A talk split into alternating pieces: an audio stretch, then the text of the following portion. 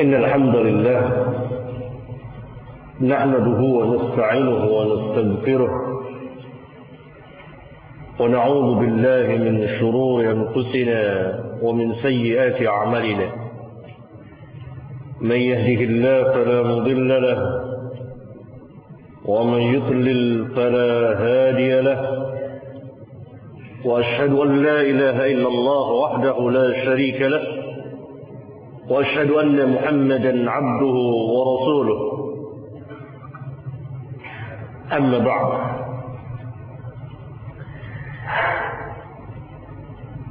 محاضرة علمية إن شاء الله تعالى. kita bagi menjadi beberapa bagian atau pembahasan علمية yang pertama mengenai pembahasan mengenai al-isnad.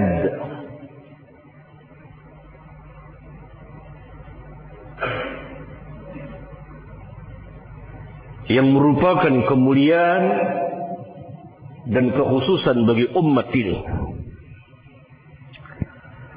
Yang tidak terdapat pada umat-umat yang sebelumnya.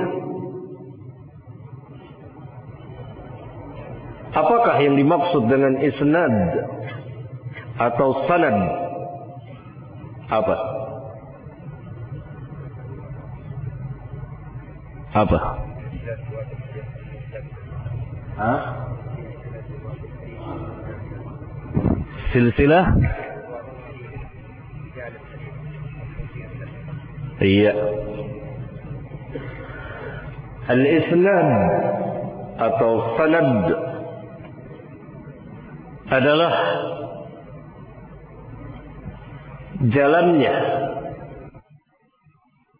orang-orang yang meriwayatkan sampai kepada matan isi atau redaksi dari apa yang dibicarakan. Siapa yang berkata? Jalannya orang-orang yang meriwayatkan hadis meriwayatkan riwayat tersebut meriwayatkan cerita tersebut. Ya. Seperti berkata Imam Al-Bukhari حدثني محمد بن الحسين بن إبراهيم. قال حدثني حسين بن محمد. حدثنا جرير عن محمد عن أنس بن مالك رضي الله عنه. Dari Muhammad bin Husain sampai kepada Jarir adalah isnadul hadis. Sanadul hadis. Jalannya orang-orang yang meriwayatkan hadis. Sampai kepada sahabat kalau yang bersabda itu Rasulullah sallallahu alaihi wasallam atau sahabat menceritakan perbuatan Rasulullah sallallahu alaihi wasallam. Sampai kepada tabi'in kalau yang berkata atau berbuat sesuatu itu adalah sahabat. Begitulah dari yang meriwayatkan sampai kepada akhir. Sanad. Jalannya orang-orang yang meriwayatkan. Dari fulan ke fulan ke fulan dan seterusnya. Ini merupakan kemuliaan ketinggian dan kekhususan serta keistimewaan umat Muhammad sallallahu alaihi wasallam yang tidak terdapat pada umat-umat yang lain. Ini yang dikatakan al-isnad. Sehingga sebuah perkataan baik itu hadis yang disandarkan kepada Nabi sallallahu alaihi wasallam atau kepada selain beliau dari para sahabat dan tabi'in apabila tidak ada isnad maka tidak ada arti sama sekali, tidak dianggap. Tidak mempunyai asal, usulnya. Oleh karena itu hadis-hadis yang beredar tanpa sanad dikatakan hadis tersebut la asla lahu, tidak ada asal usulnya. Hmm. Hmm. Karena untuk memeriksa sah dan tidaknya bagaimana riwayat itu, kedudukan riwayat itu benar atau tidak harus dengan isnad. Karena itu para ulama kita yang dahulu mengatakan di antaranya yang terkenal adalah Sufyan As-Sawri Sufyan As-Sawri mengatakan Al-isnadu silahul mu'min فإذا لم يكن معه سلاح فبأي شيء يقاتل Al-isnad merupakan senjata seorang mukmin. Pedangnya seorang mukmin. Apabila dia tidak memiliki pedang, maka dengan cara apa dia berperang? Kalau tidak ada pedang padanya, bagaimana mungkin dia dapat berperang? Dengan apa? Dengan sesuatu apa dia berperang? Alat apa yang dia pergunakan untuk berperang? Bagi ayyi syai'in yuqatil. Perkataan Sufyan As-Sawri ini diriwayatkan oleh Al-Imam Hakim di kitabnya Al-Madkhal yang berbicara tentang ulumul hadis.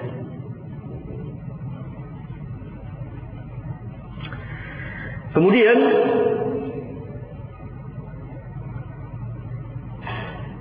perkataan Abdullah bin Mubarak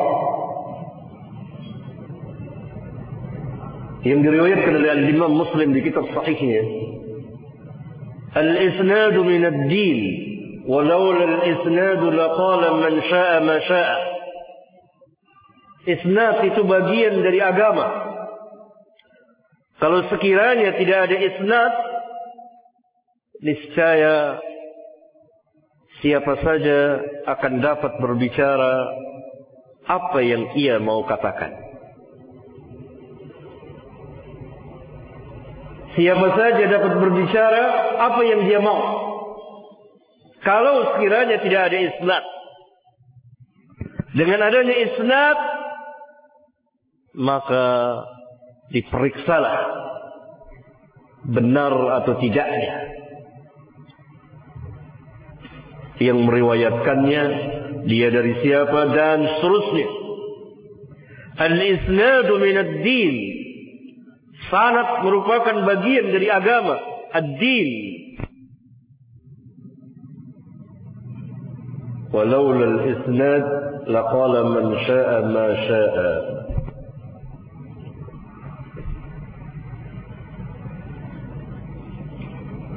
Al-Imam Hakim di kitabnya Ma'rifatu Ulumil Hadis pengetahuan tentang ilmu-ilmu hadis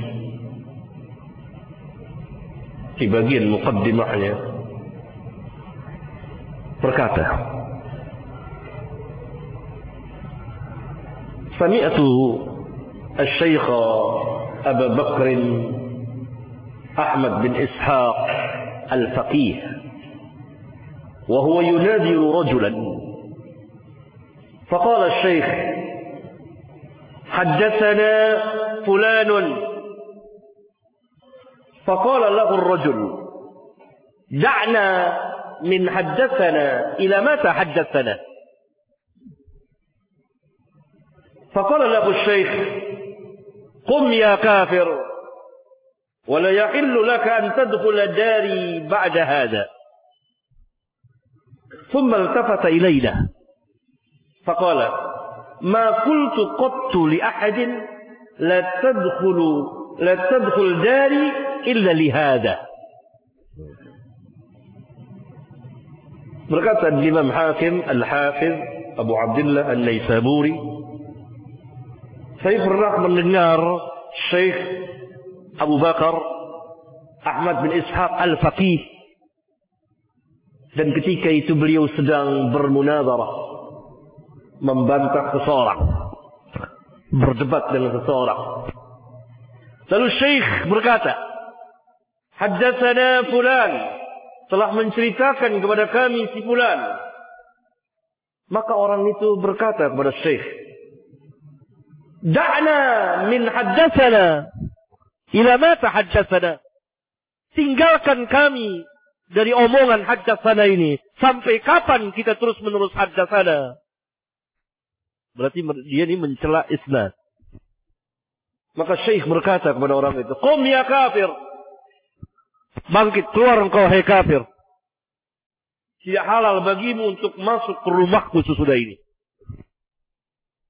Lalu Syekh Abu Bakar menoleh kepada kami melihat saya belum pernah mengatakan kepada seseorang pun juga jangan masuk rumahku kecuali untuk orang ini. Karena orang ini mencela isnad. Syekh mengisnadkan perkataannya kepada para ulama. Haddatsana fulan telah menceritakan kepada kami si fulan. Lalu orang itu mengatakan, "Da'ana min haddatsana." Tinggalkan kami sudah nggak usah urus tentang haddatsana ini. Ila mata haddatsana. Sampai kapan haddatsana terus? Langsung Syekh Qum ya kafir. Jadi kalimat mubalaghah. Tidak dimaksudkan sesungguhnya kufur.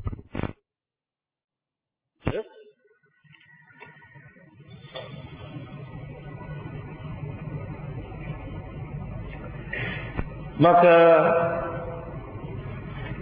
Al-Imam Hakim Al-Hakim Al-Naisaburi mengomentari berbicara tentang isnad. Beliau mengatakan kalau sekiranya tidak ada isnad dan tidak ada at-taifah al-mansurah yang mencari dan terus-terus mengusahakan isnad mencari sanad pada zamannya menghafalnya niscaya akan hilang cahaya-cahaya Islam, menara-menara Islam. Dan pasti akan teguh orang-orang yang ilhad dan ahli bid'ah yang akan membuat hadis-hadis yang palsu, memalsukan hadis-hadis dan merubah-rubah isnad. Fa innal akhbar karena sesungguhnya riwayat-riwayat itu idza ta'arrad an wujudil asanid fiha kanat butran. Sesungguhnya riwayat-riwayat itu apabila kosong tidak ada keberadaan sanad di dalamnya maka riwayat itu terpotong. Kan kalau langsung perkataan tidak ada sanad maka terpotonglah itu. Jadi perkataan yang patut dicatat dengan tinta emas. Kalau sekiranya tidak ada sanad, kalau sekiranya tidak ada at-taifah mansurah yang terus menerus mencari sanad, menghafalnya, niscaya menara-menara Islam akan lenyap. Yang dimaksud menara-menara Islam di sini adalah syiar Islam. Dan akan teguh kokoh ahlul bidah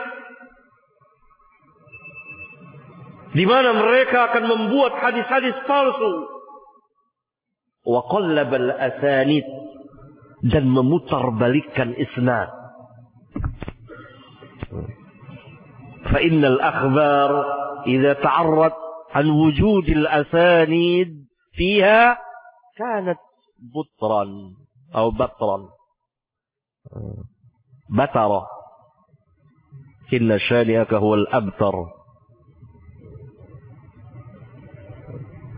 Ini kepentingan, kemuliaan, keistimewaan al-isnad. Hmm. Al-isnad min ad-din. Saudara mempunyai keyakinan seperti itu. Ada sesuatu keyakinan yang saudara yakin. Atau amalan yang saudara amal. Ditanya, Mana isnadnya?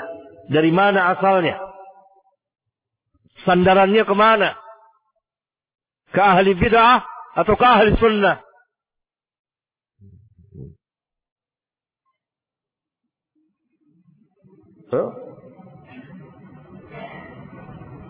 Saudara meneriakkan untuk mengangkat senjata kepada penguasa. Ditanya, mana isnadnya? Dari mana sandarannya?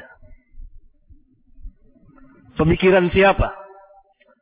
Dari ahlu sunnah atau ahlu bid'ah? Al-isnadu min ad-din. Walau al-isnad. Laqala man sya'a ma sya'a. Sanat bagian dari agama. Kalau sekiranya tidak ada sanat, siapa saja dapat berbicara. Saudara dapat bicara, saudara dapat bicara, antum dapat berbicara. Apa saja yang mau dikatakan tanpa ditanya. Kalau ditanya, mana isnadnya? Sammu lana rijalakum. Sebutkan kepada kami rijal kamu. Dengan demikian, kebenaran ditegakkan, kebatilan dihancurkan. Yang hak-hak, yang dusta-dusta dapat dipisahkan. Mana riwayat yang bohong, palsu, mana riwayat yang benar. Dan ini atas perjuangan At-Ta'ifah Al-Mansurah. Hmm. Karena sebelum uh, berkata seperti tadi, Imam Hakim mengatakan membawakan riwayat hadis At-Ta'ifah Al-Mansurah. Kemudian dia bawakan riwayat dari Imam Ahmad, tafsirnya. Kata Imam Ahmad, kalau mereka bukan ahli hadis, saya tidak tahu lagi siapa mereka. Kemudian dibawakan riwayat ahlul hadis, khairun nas, sebaik-baik manusia. Karena dengan mereka tegaklah riwayat mana yang sah dan mana yang tidak sah.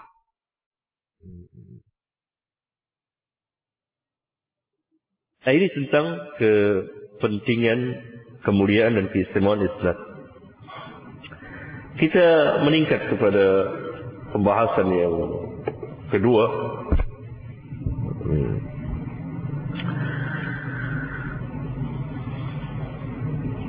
Kewajiban menyingkap dan membongkar keadaan rawi-rawi yang lemah bersama riwayat-riwayat mereka. Tentunya ini adalah bagian dari para ulama. Saya menulis sedikit di beberapa kitab saya seperti di kitab pengantar ilmu mustalahul hadis atau di kitab Al-Masail jilid ke-8 bagian akhir tentang soal jawab masalah hadis. Ya. beberapa riwayat yang sangat menakjubkan dari para a'immah.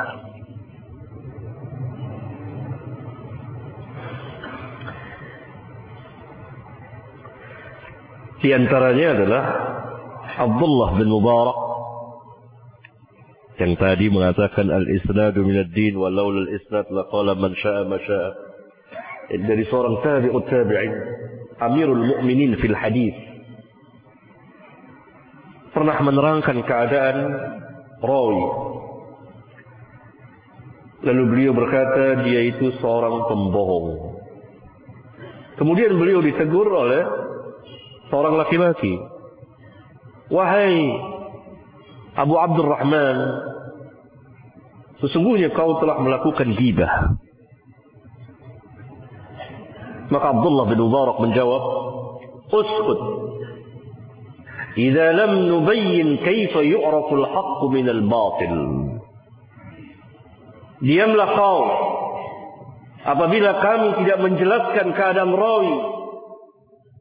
Bagaimanakah dapat diketahui yang hak dari yang batil?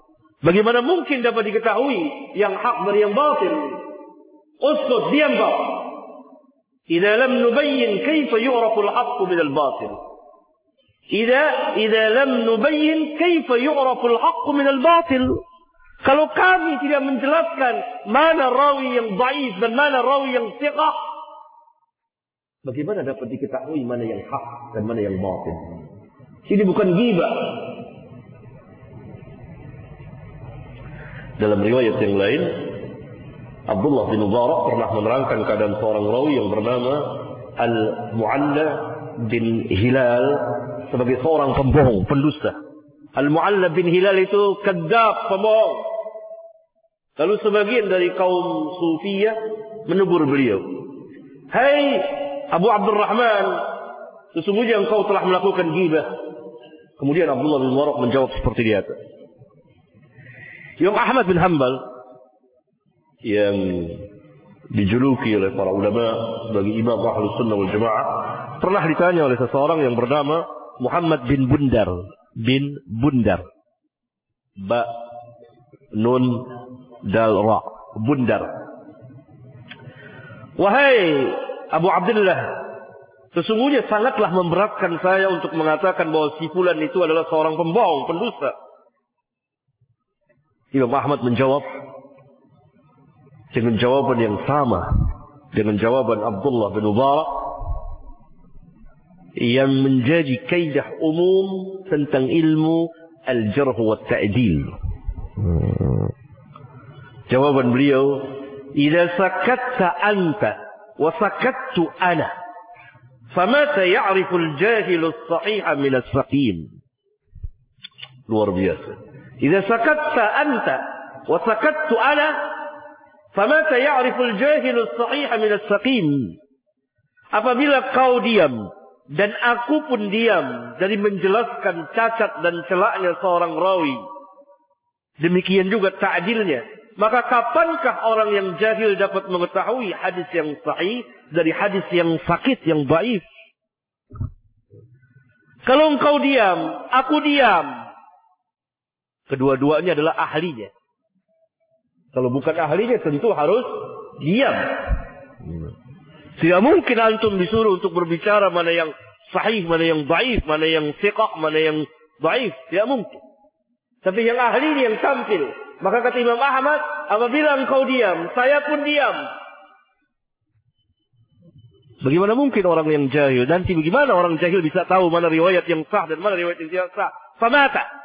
Kapan orang yang jahil, yang tidak mengerti dari orang-orang umum, riwayat yang sahih dan dari riwayat yang baif,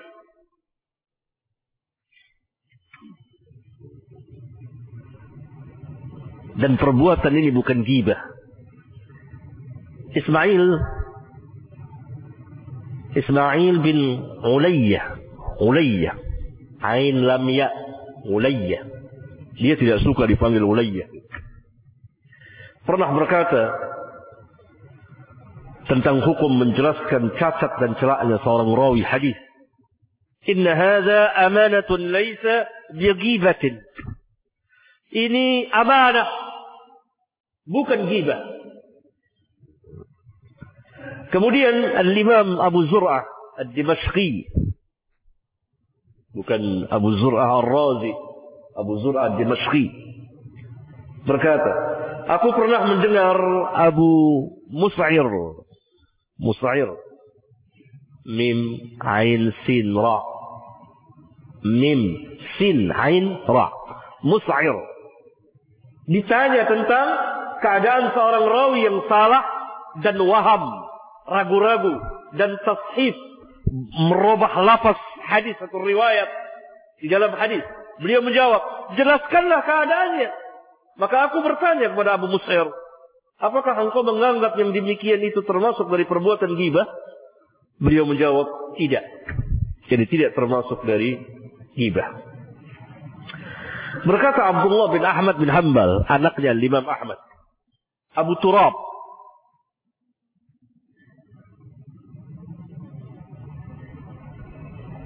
An-Nakhshari pernah datang menemui bapakku, yakni Imam Ahmad bin Hanbal. Maka bapakku mulailah berkata menjelaskan keadaan rawi. Si fulan dhaif, sedangkan si fulan thiqah. Maka Abu Turab menegurnya. Hai Syekh, jangan kau menggibahkan ulama. Ya Syekh, jangan kau gibahkan ulama. Lalu bapakku menoleh kepadanya. Maka beliau menjawab, Waihaka. Hada nasihatun, laysa hada gibah. Hada nasihat, laysa hada gibatan. Kasihan kau. Ini nasihat, bukan gibah. Al-Imam Muslim meriwayatkan dari Muhammad bin Sirin dia berkata, "Inna hadzal ilma dinun fanzuru amma amman ta'khuduna dinakum." Muhammad bin Sirin seorang tabi'in. Berkata sesungguhnya ilmu ini adalah din. Maka perhatikanlah dari siapa kamu mengambil agama kamu. Karena ketika seseorang berbicara tentang din, maka ditanya isnadnya, dari mana asalnya, pengambilannya, dari ra'yu atau dari asar. Kalau dari asar, dari hadis, bagaimana al-fahmu pemahaman terhadap hadis tersebut? Kalau dari ayat dan hadis, bagaimana pemahamannya? Bagaimana isnadnya? Siapa yang berpendapat seperti itu? Dan seterusnya. Sesungguhnya ilmu ini inna hadzal ilm Inna hadzal ilma dinun fanzuru amman ta'khuduna dinakum. Perhatikan, lihat dari siapa engkau mengambil agama kamu? Kita hidup di zaman seseorang seenaknya mengambil agamanya dari siapa saja yang dia mau. Diriwayatkan oleh Imam Muslim. Muhammad bin Sirin pun mengatakan lagi di kesempatan yang lain. Lam yakunu yas'aluna 'anil isnad falamma waqa'atil fitnah qalu sammu lana rijalakum فينظروا فينظروا إلى أهل السنة فيؤخذ حديثهم وينظر إلى أهل البدع فلا يؤخذ حديثهم Ibn Sirin mengatakan dahulu mereka jadi para ahli hadis tidak bertanya tentang isnad karena semuanya siqah Maka ketika terjadi fitnah, kekacauan di kalangan kaum muslimin telah terjadi fitnah, mereka bertanya tentang sanad hadis yang disampaikan atau dibacakan kepada mereka. Sebutkanlah kepada kami nama rawi-rawi kamu. Sebutkanlah kepada kami nama rawi-rawi kamu. Maka mereka pun melihat, maka dilihat kepada ahlu sunnah yang meriwayatkannya, maka diambil hadisnya dari mereka. Dan dilihat kepada ahli bid'ah yang meriwayatkannya, maka tidak diambil hadisnya dari mereka. Dikeluarkan oleh Al-Imam Muslim. Riwayat yang seperti ini sungguh banyak. Yang menunjukkan bahwa para ulama dari zaman ke zaman, dari dahulu sampai pada hari ini. Yani mereka yang ahlinya dalam hadis senantiasa menyingkap dan membongkar keadaan rawi-rawi dari para pemalsu hadis bersama riwayat-riwayat yang dhaif. Dengan sebab mereka ini tegaklah din. Dan tinggilah al-Islam. Dan hancurlah kebatilan. Hancurlah para pemalsu dan pembohong atas nama Rasulullah SAW, atas nama para sahabat, atas nama Islam, atas tarikh Islam, sejarah Islam. Dari zaman ke zaman. Tidak peduli. Manusia mau menuduh mereka suka menggibahkan orang, mencela orang, tidak peduli. Karena niatnya adalah untuk menegakkan al-Islam menghancurkan kebatilan, menegakkan sunnah, menghancurkan bidah.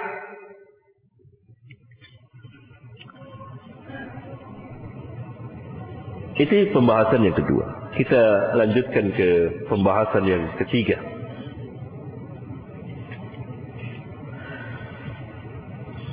Terdapat tiga macam jenis riwayat yang sampai kepada kita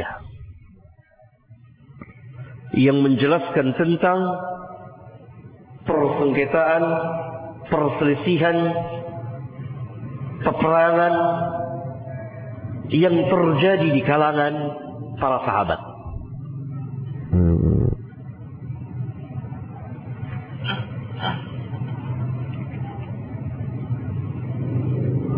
Sebagaimana dikatakan oleh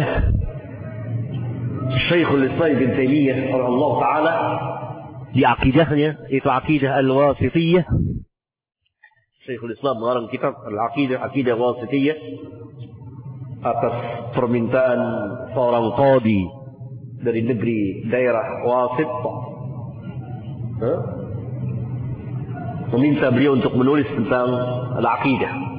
Maka beliau tulis secara ringkas tapi padat dan menjelaskan tentang usul dasar-dasar akidah Ahlus Sunnah wal Jamaah. Di antaranya beliau menjelaskan bahwa sesungguhnya riwayat-riwayat al-athar yang datang kepada kita yang menjelaskan tentang yakni pertengkaran perselisihan yang terjadi di kalangan para sahabat oh ya peperangan minha ma huwa kadhibun. Yang pertama di antaranya adalah yang bohong dusta riwayat tersebut palsu dusta dan ini yang terbanyak. Dibuat oleh orang, dipalsukan oleh orang. Wa minha dan di antaranya ma qad zida fihi wa nukisa wa ghayyara an wajhihi sarih an wajhihi sarih yang kedua telah diberikan tambahan-tambahan atau dikurangi atau telah dirubah dirubah dari arah yang sahih kepada arah yang tidak sahih. Wa an wajhi sarih. Dari yang sebenarnya kepada yang lain.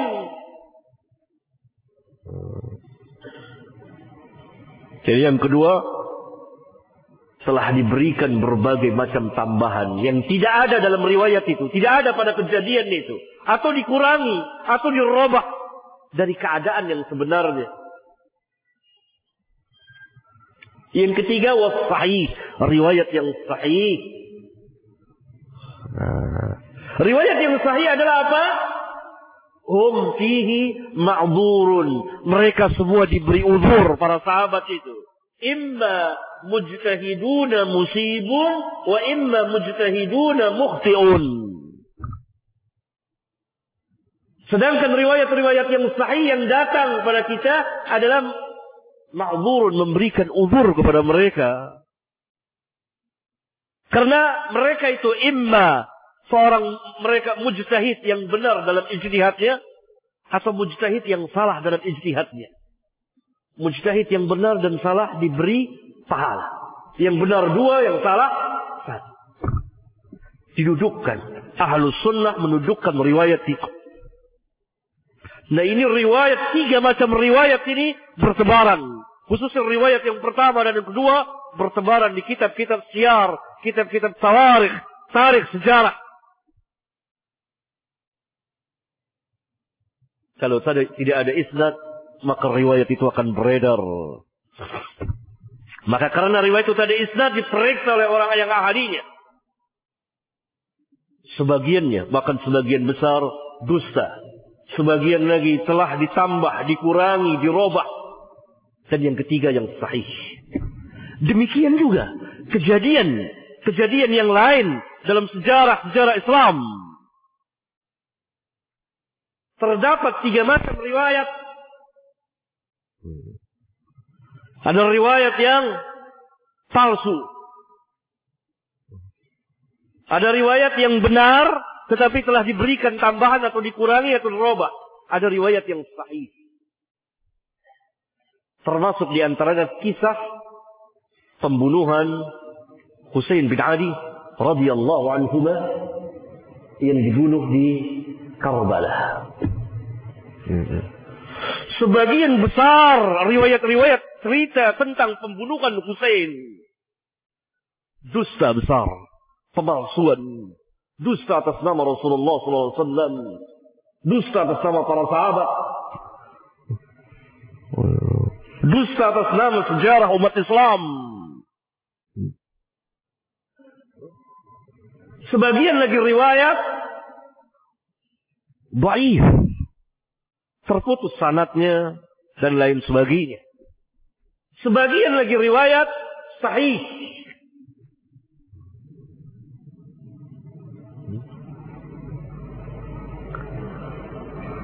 maka mana yang akan kita pegang? tentu adalah riwayat yang sahih. Riwayat yang sahih. Oleh karena yang keempat dari pembahasan kita ini berpegang dengan riwayat yang sahih. Kewajiban kita berpegang dengan riwayat yang telah sah menurut pemeriksaan para ulama yang ahli dalam ilmu riwayat dan berjalan sesuai dengan qawaidul hadisiyah Yani yang berbicara, yang mengatakan sah dan tidaknya, harus para ulama ahlul hadis minal muhaddisin. Yang kedua, berjalan sesuai dengan kaidah-kaidah ilmiah dalam ilmu hadis.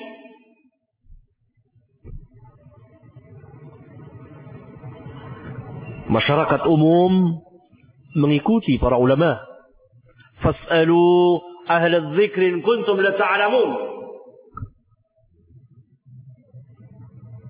Kewajiban berpegang dengan riwayat yang telah sah. Baik yang berkaitan dengan hadis Nabi SAW dari perkataan dan perbuatan dan takrir beliau. Atau yang berkaitan dengan sahabat.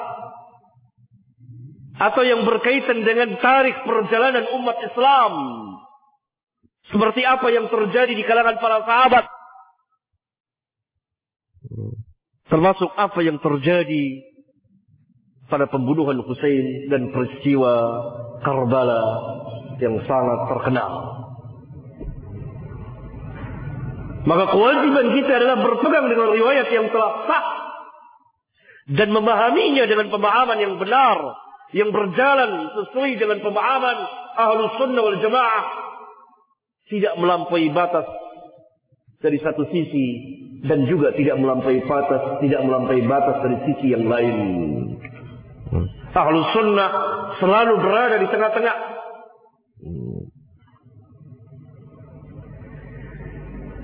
Oleh karena itu, para muhaddisin, para ahli hadis selalu terdepan dalam pemeriksaan riwayat. Uh, dua Sabtu yang lalu ya, saya pernah menjelaskan tentang kisah perang Zatu Qarad. Zatu Qarad. Masih ingat kisahnya? Kapan terjadinya? Sebelum Hudaybiyah atau sesudah Hudaybiyah? Hah? Barakallahu Sesudah Hudaybiyah. Adapun apa yang dikatakan ahlu siyar? Oh, Fathul Bari, punya Fathul Bari.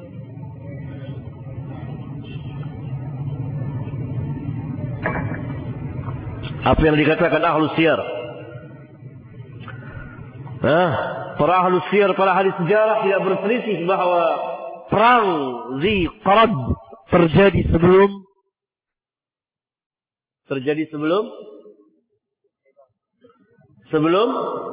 Sebelum Hudaybiyah terjadi sebelum uh, sebelum Hudaybiyah.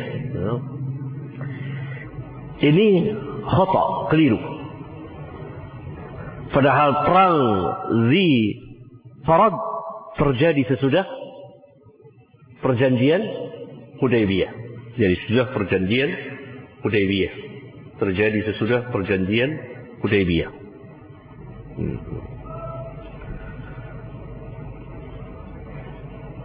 Maka Al-Hafiz mengatakan فعلى هذا ما في الصحيح من التاريخ لغزوة ذي قرد أصح مما ذكره أهل السير Ini kan udah pernah kita bahas dalam mensyarahkan hadis 4194. Fa'ala hada fi sahih min at-tarikh li ghazwati dhi qarad asahhu mimma dzakarahu ahlu siyar. Berdasarkan ini, maka apa yang terdapat di riwayat yang sahih dari tarikh sejarah perang Zikarat as-sahhu lebih sahih dari apa yang disebutkan oleh ahli sejarah. Ya? Berpegang dengan riwayat yang sahih. Yang kelima, mari kita melihat di antara riwayat yang baik dan sahih dari kisah pembunuhan Husain bin Ali radhiyallahu anhuma.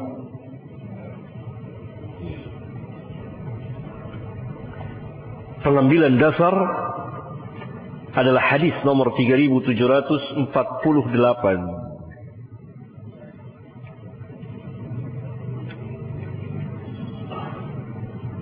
Ini pernah kita bahas ya, karena kita telah sampai di kitab Al-Maghazi. Kita sudah lewat kitab Fadail. Tapi dulu kita ulang lagi. Kita lihat riwayat yang paling sahih tentang kisah pembunuhan Husain. Dikeluarkan oleh Imam Imam Al-Bukhari, Muslim tidak, dan lain-lain. nomor hadis 3748 ya 3748 berkata Imam Al-Bukhari حدثني محمد بن الحسين بن إبراهيم. قال حدثني حسين بن محمد. حدثنا جرير عن محمد عن أنس بن مالك رضي الله عنه.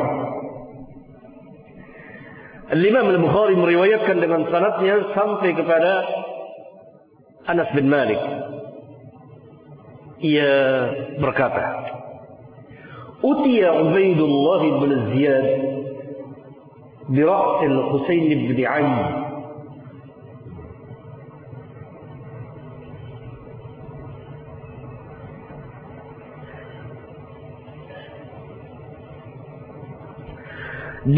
didatangkan didatangkan kepada Ubaidullah bin Ziyad Amir pemimpin pasukan yang memerangi Hussein pada tahun ke-61 Hijriyah di Irak di satu tempat namanya Karbala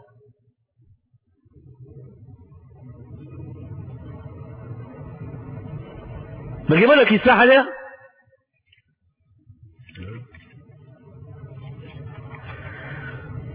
Husain bin Ali radhiyallahu anhu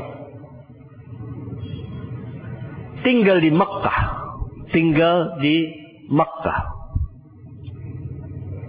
Beberapa sahabat tinggal di Makkah. Ibnu Abbas, Abdullah bin Zubair dan lain-lain. Ketika Muawiyah bin Abi Sufyan radhiyallahu an wafat maka anak beliau yang menduduki jabatan imam kaum muslimin atau khalifah Muawiyah wafat pada tahun ke-60 Hijriyah Maka naiklah Yazid bin Muawiyah. Dia bukan sahabat. Dia tabi'in. Penduduk Irak, penduduk Irak yang menjadi syiahnya pengikut-pengikut Ali ketika itu radhiyallahu taala anhu. Tapi ma'ruf perjalanan penduduk Irak suka berkhianat, berbohong, dan lain-lain. Ma'ruf. Menulis surat kepada Hussein terus menerus agar Hussein datang ke Irak dan mereka akan bayat Hussein Karena mereka tidak mau Yazid bin Muawiyah menduduki jabatan khalifah. Engkau lebih berhak. Dan seterusnya. Pun mereka datang ke Mekah. Mengajak Husain untuk berangkat ke Kufa dan mereka akan sediakan pasukan.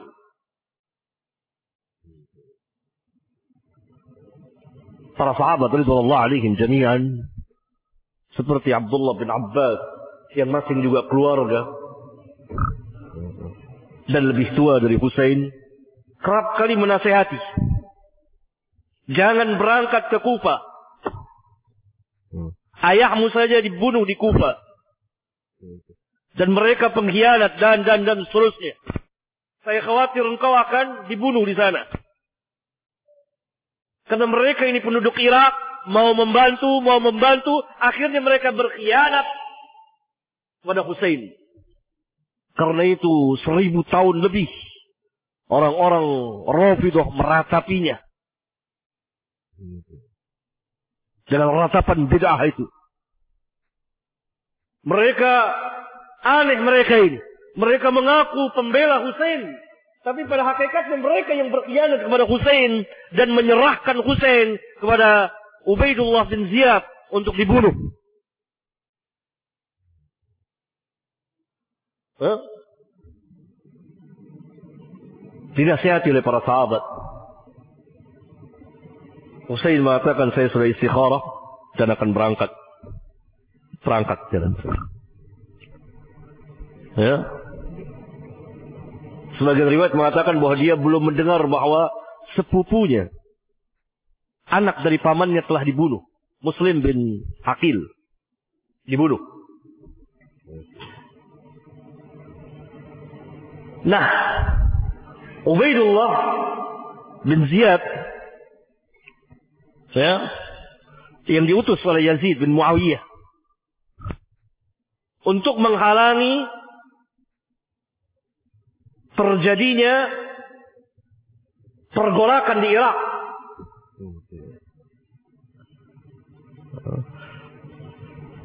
Berhadapan dengan Husain. Berhadapan dengan Husain. Karena Husain di tengah perjalanan, perjalanan menuju Irak. Karbala itu sebelum Irak akan masuk ke Irak. Ya? Yazid mengutus Ubaidullah bin Ziyad karena telah tercium adanya pergolakan adanya pergolakan di Irak oleh orang-orang ini yang akan mempergunakan tangan Husain. Mereka ini sebetulnya penjahat.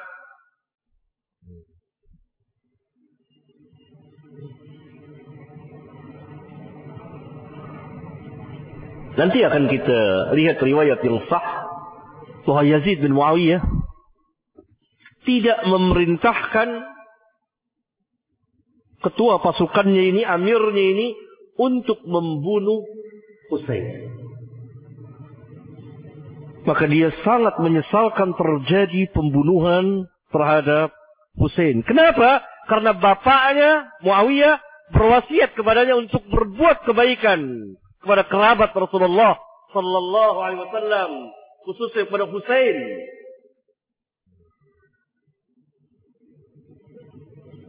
Oleh karena itu ketika sampai kabar kepadanya pembunuhan Hussein, satu keluarga itu menangis sedih dan melaknat Ubaidullah bin Ziyad. Hanya saja dia tidak menghukum Ubaidullah.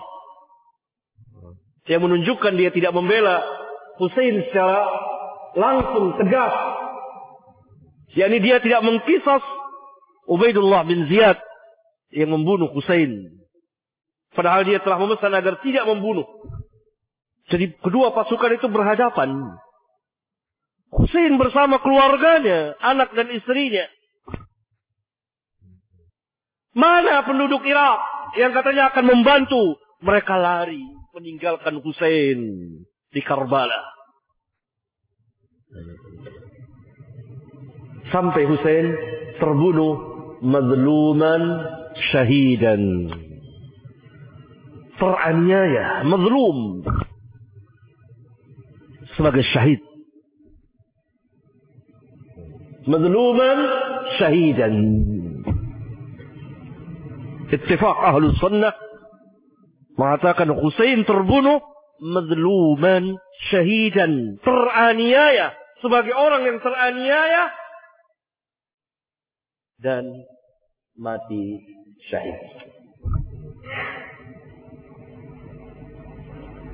Maka potong penggal kepalanya.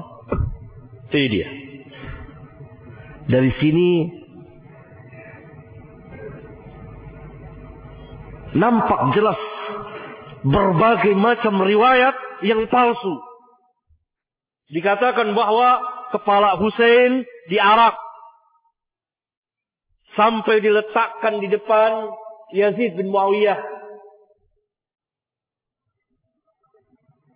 Perempuan-perempuannya, wanita-wanitanya dan anak-anaknya dimutari ke keliling negeri.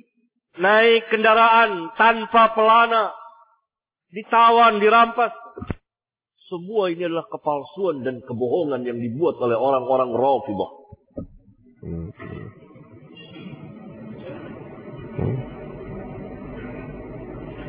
Karena Yazid berada di mana? Syam. Kejadian ini di mana? Irak. Karbala. Daerah Irak. Ya? Maka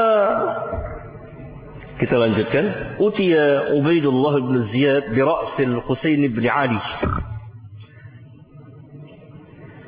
Didatangkan kepada Ubaidullah, serahkan kepada Ubaidullah kepala Husain bin Ali. Fajila fi tasfin. Dimasukkan kepala itu diletakkan di bejana. Bejana. Kepala, kepala itu di bejana. Faja'ala yankutu. Lalu Ubaidullah bin Ziyad, orang durhaka ini, menusukkan dengan pedangnya gini ke hidung dan mulut gigi Husain. Di situ kan ada Anas bin Malik, ada Zaid bin Arqam, ya? ada Abu Barza al-Aslami, sahabat. Maka mereka, terutama Anas dan Zaid bin Arqam, mengatakan kepada Ubaidullah, singkirkan pedangmu itu dari mulut Husain. Karena saya pernah melihat mulut Rasulullah menyentuh mulutnya.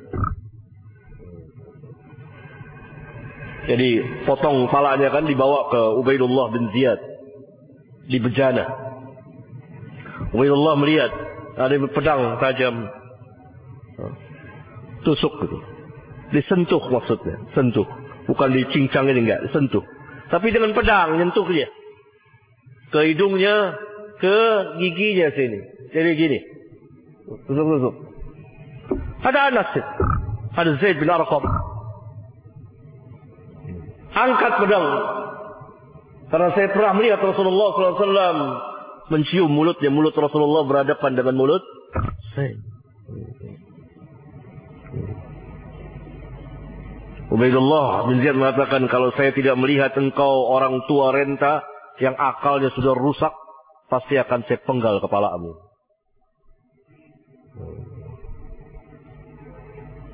Lalu Zaid bin Arqam, the Sheikh jalan. Ini di di diterangkan juga oleh uh,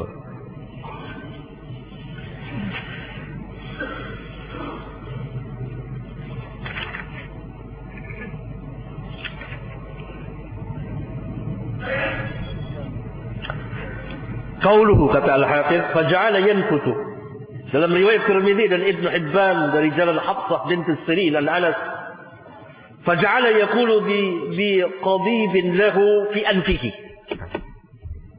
Dalam riwayat Tirmidzi dan Ibn Hibban kata Al-Hafiz, lalu Ubaidullah bin Ziyad itu mulai menusuk dengan qadib. Qadib itu pedang. Ke hidung Husain. Walid Tabrani dan bagi Imam Tabrani dari hadis Zaid bin Arqam فجعل قديبا في يده في عينيه وأنفه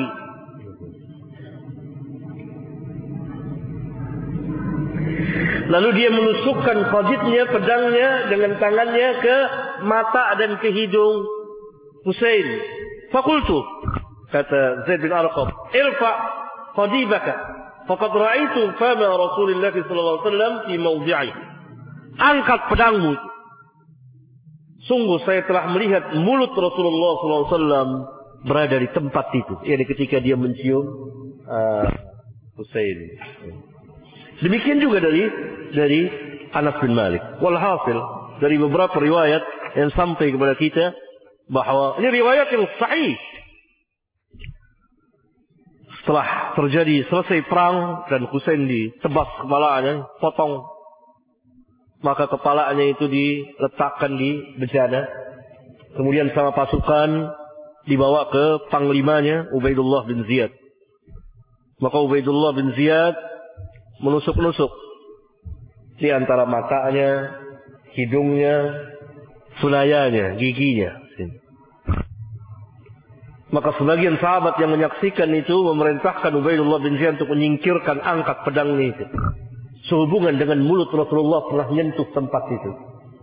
Ta'zimnya para sahabat kepada Rasulullah sallallahu alaihi wasallam. Ubaidullah bin Ziyad mengatakan kepada Zaid bin Arqam, kalau sekiranya saya tidak melihat engkau telah tua dan akalmu sudah rusak, pasti saya akan penggal kepalamu. Maka Zaid bin Arqam jalan dan dia berkata dengan perkataan yang sangat menyedihkan bahwa ya ini apa namanya orang-orang yang zalim merintah kurang lebih seperti itu ya. Nah, kemudian waqala fi husnihi syai'an. Waqala fi husnihi syai'an. Lalu Ubaidullah bin Ziyad ketika melihat Husain, dia mengatakan sedikit tentang kebagusan Husain. Bagus rupanya. Bagus rupanya. Itu. Bagus rupanya. Karena serupa dengan Rasulullah SAW. Faqala Anas. Maka Anas berkata, Kana ashbahahum di Rasulullah SAW. Maka dia adalah orang yang paling serupa di antara mereka, di antara ahlul bait dengan Rasulullah SAW. Anas ada di situ. Anas menyaksikan langsung. Kayak apa hatinya para sahabat itu dan kekuatan mereka menahan kepedihan. Itu. Kan Husain sahabat. Cucu Rasulullah SAW. Buah hati beliau. Keharuman beliau. Kecintaan beliau. Dipenggal kepalanya, ditaruh di bejana. Di hadapan mata mereka. Ashabiyun jalil, para sahabat besar. Apa yang bisa mereka perbuat? Di luar kemampuan mereka. Kekuatan menahan kepedihan. Sehingga mereka melihat. Itu ada Anas bin Malik, Zaid bin Arqam, Abu Barza al-Aslami. Dan lain-lain. Belum lagi para tabi'in yang tidak ikut dalam perang itu. Kan mereka tinggal di Irak.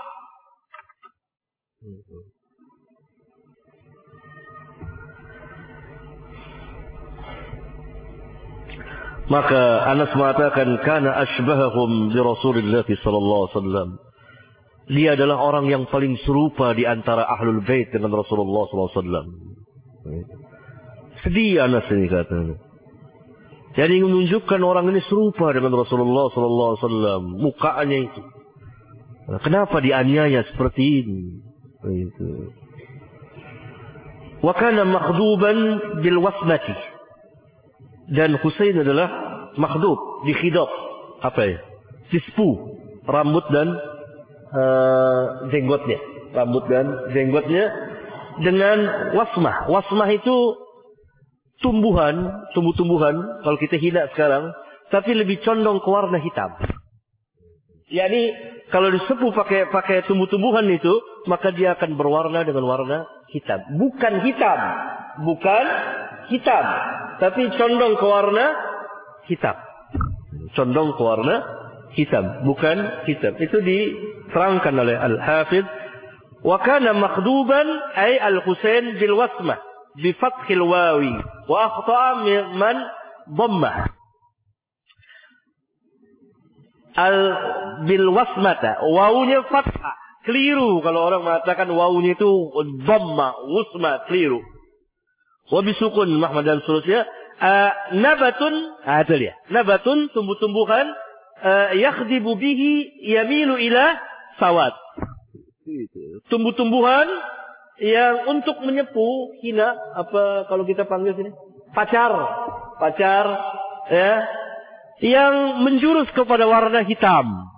Jurus kepada warna uh, hitam. Yani kalau kita menyepu bukan dengan warna hitam tapi berubah menjadi hitam nggak apa-apa yang terlarang adalah mutlak memakai warna hitam tapi kalau kita memakai warna selain hitam tumbuh-tumbuhan jenis hina banyak Cina dari India, Cina dari ini, itu macam-macam. Sekarang kan sudah sudah modern, sudah pakai itu, ya kan, sudah pakai itu. Itu. Ah, bikin bubuk, bikin bubuk, bikin bubuk. Pakai warna itu, itu begitu. Tapi begitu. Nanti dia ke ke ke hitam. Ah, begitu Husain. Itu yang dimaksud dengan uh, apa namanya? Uh, makhduban bil wasmati.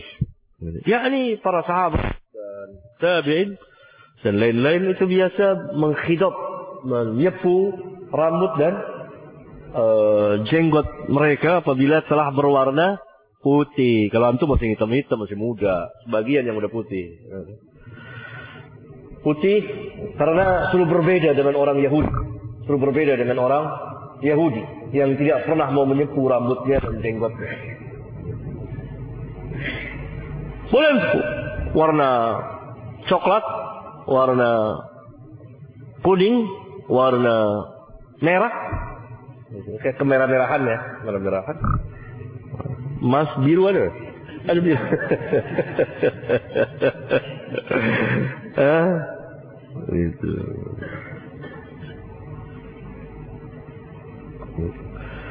Nah, inilah riwayat yang sahih. Jadi betul Husain perang teraniaya dia dibunuh, betul dipotong ke palanya dan betul ditusuk tapi bukan dicincang. Jadi seperti orang dengan tongkatnya begitu. Dikorek-korek. Tusuk-tusuk. Betul. Tapi palanya diarak-arak dari Irak ke Syam. Dusta. Alangkah banyak riwayat yang seperti ini. Mari kita dengar apa yang dikatakan oleh Syekhul Islam Ibn Taymiyah rahimahullah taala. Salah seorang imam ahlul hadis. Bahkan beliau Syekhul Islam. Beliau mengatakan di kitabnya yang sangat terkenal sekali yang beliau susun karang khusus membantah orang-orang Syiah Minhajus Sunnah النبوية في نقد كلام الشيعة القدرية. beliau mengatakan والذين نقلوا مصرع الحسين زادوا أشياء من الكذب. كما زادوا في قتل عثمان وكما زادوا فيما يراد تعظيمه من الحوادث وكما زادوا في المغازي والفتوحات وغير ذلك. والمصنفون في أخبار قتل الحسين منهم من هو من أهل العلم كالبغوي وابن أبي الدنيا وغيرهما. ومع ذلك فيما يروونه آثار منقطعة وأمور باطلة. وأما ما يرويه المصنفون في المصرع بلا إسناد فالكذب فيه كثير. Ini perkataan luar biasa tinggi sekali. Yang artinya secara makna dan orang-orang yang meriwayatkan tentang kematian terbunuhnya Hussein. Mereka telah memberikan tambahan berbagai macam tambahan dusta. Zadu asya'an minal kadib. Mereka telah memberikan berbagai macam tambahan-tambahan Bohong. Sebagaimana mereka juga memberikan tambahan tentang kisah pembunuhan Utsman. Sebagaimana juga mereka telah memberikan tambahan tentang apa dari kejadian-kejadian yang ingin mereka besarkan. Apabila ada kejadian atau sejarah atau cerita yang ingin mereka besarkan, mereka agungkan, maka mereka pun memberikan tambahan-tambahan dalam riwayat itu, kebohongan-kebohongan.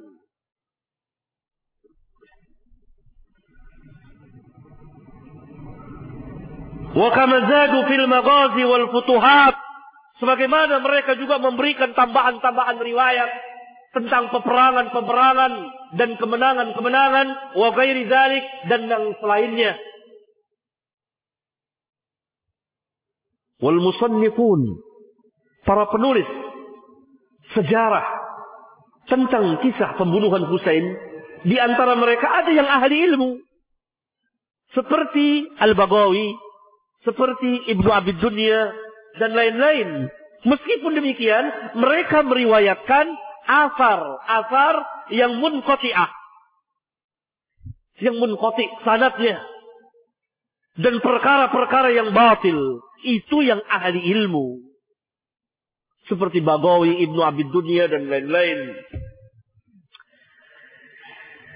Adapun para penulis sejarah yang meriwayatkan tentang kematian Husain bila isnad tanpa isnad fal kadhib fihi kathir maka kedustaannya lebih banyak lagi. Riwayat-riwayat yang dusta itu lebih banyak lagi. Walladhi sabata fi sahih. Sedangkan yang sahih, yang sabit, yang sah dari riwayat yang sahih, anna al-Husain lamma kutila humila ra'suhu ila Qudami Ubaidillah ibn Zaid yang tadi kita baca hadisnya. Ya? Beliau juga mengatakan yakni kisah Karbala, Karbala, kisah pembunuhan Husain yang kemudian ditulislah riwayat-riwayat begitu banyak dan dibacakan tuqra'u akhbar akhbar masra'ihi allati katsirun minha kadhib dan dibacakanlah riwayat-riwayat tentang pembunuhan Husain yang kebanyakan di antaranya adalah bohong dusta. Yang dimaksud oleh mereka tujuan dari mereka tujuan dari orang yang yang yang membuat berita-berita bohong ini adalah apa? Membuka pintu fitnah dan furqah bainal ummah membuka pintu fitnah dan perpecahan di antara umat. Sehingga mereka membacakan apa? riwayat-riwayat yang riwayat-riwayat yang palsu.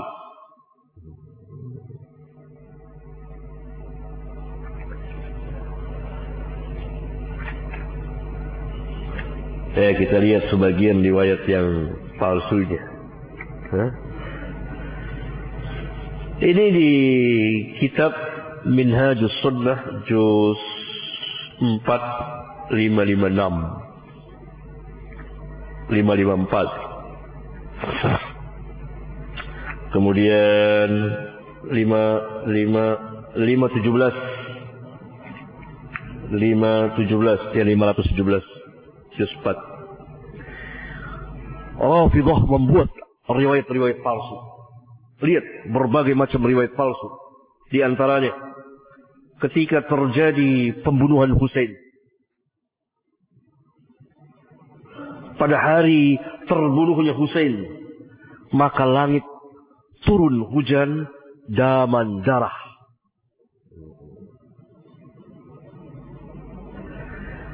Dan langit nampak merah Saya kira yang buat hadis palsu ini betul-betul berada dalam kebodohan. Karena merahnya warna langit itu tabiat yang Allah telah tentukan, ya kan? Sering kita lihat warna uh, merah di ufuk. Yang biasa terjadi. Uh, mereka mengitikadkan ini dia darahnya Hussein.